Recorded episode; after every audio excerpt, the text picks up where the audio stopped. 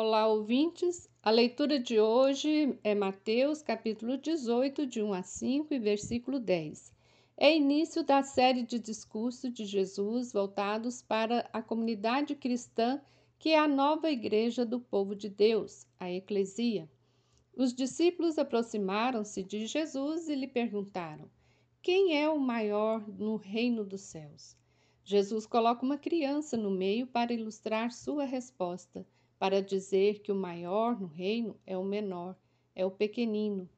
A expressão criança pode ser identificada com os pequenininhos, que no grego é micrói, que faz parte da categoria de pessoas excluídas da sociedade, como as mulheres e crianças que naquela época não contavam, que eram desprezadas e que eram silenciadas.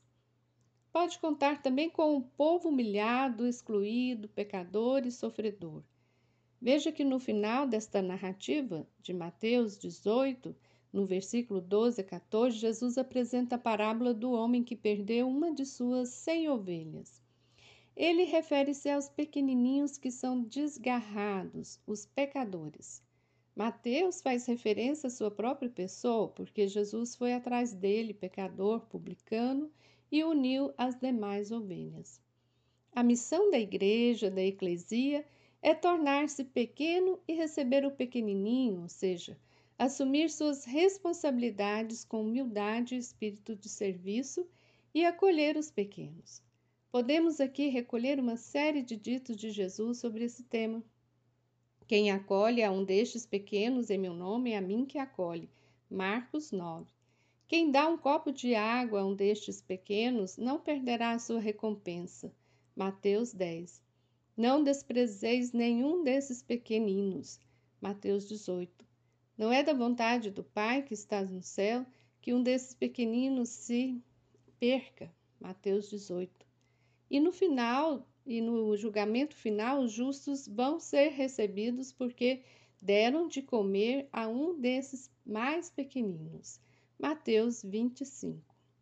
O pecador, o pequenino, a criança, deve ser colocado no meio. Deve ser a preocupação central da igreja. A preocupação central da igreja não é com os impostos, o culto, o segmento de doutrinas e regras. O Papa Francisco, em ocasião de falar para religiosos, lembrou que a missão da igreja é o trabalho gratuito, é estar a serviço do próximo e não e não pode exigir promoção pessoal. Quando uma liderança entra na carreira começa a adoecer-se de Alzheimer espiritual, diz o Papa.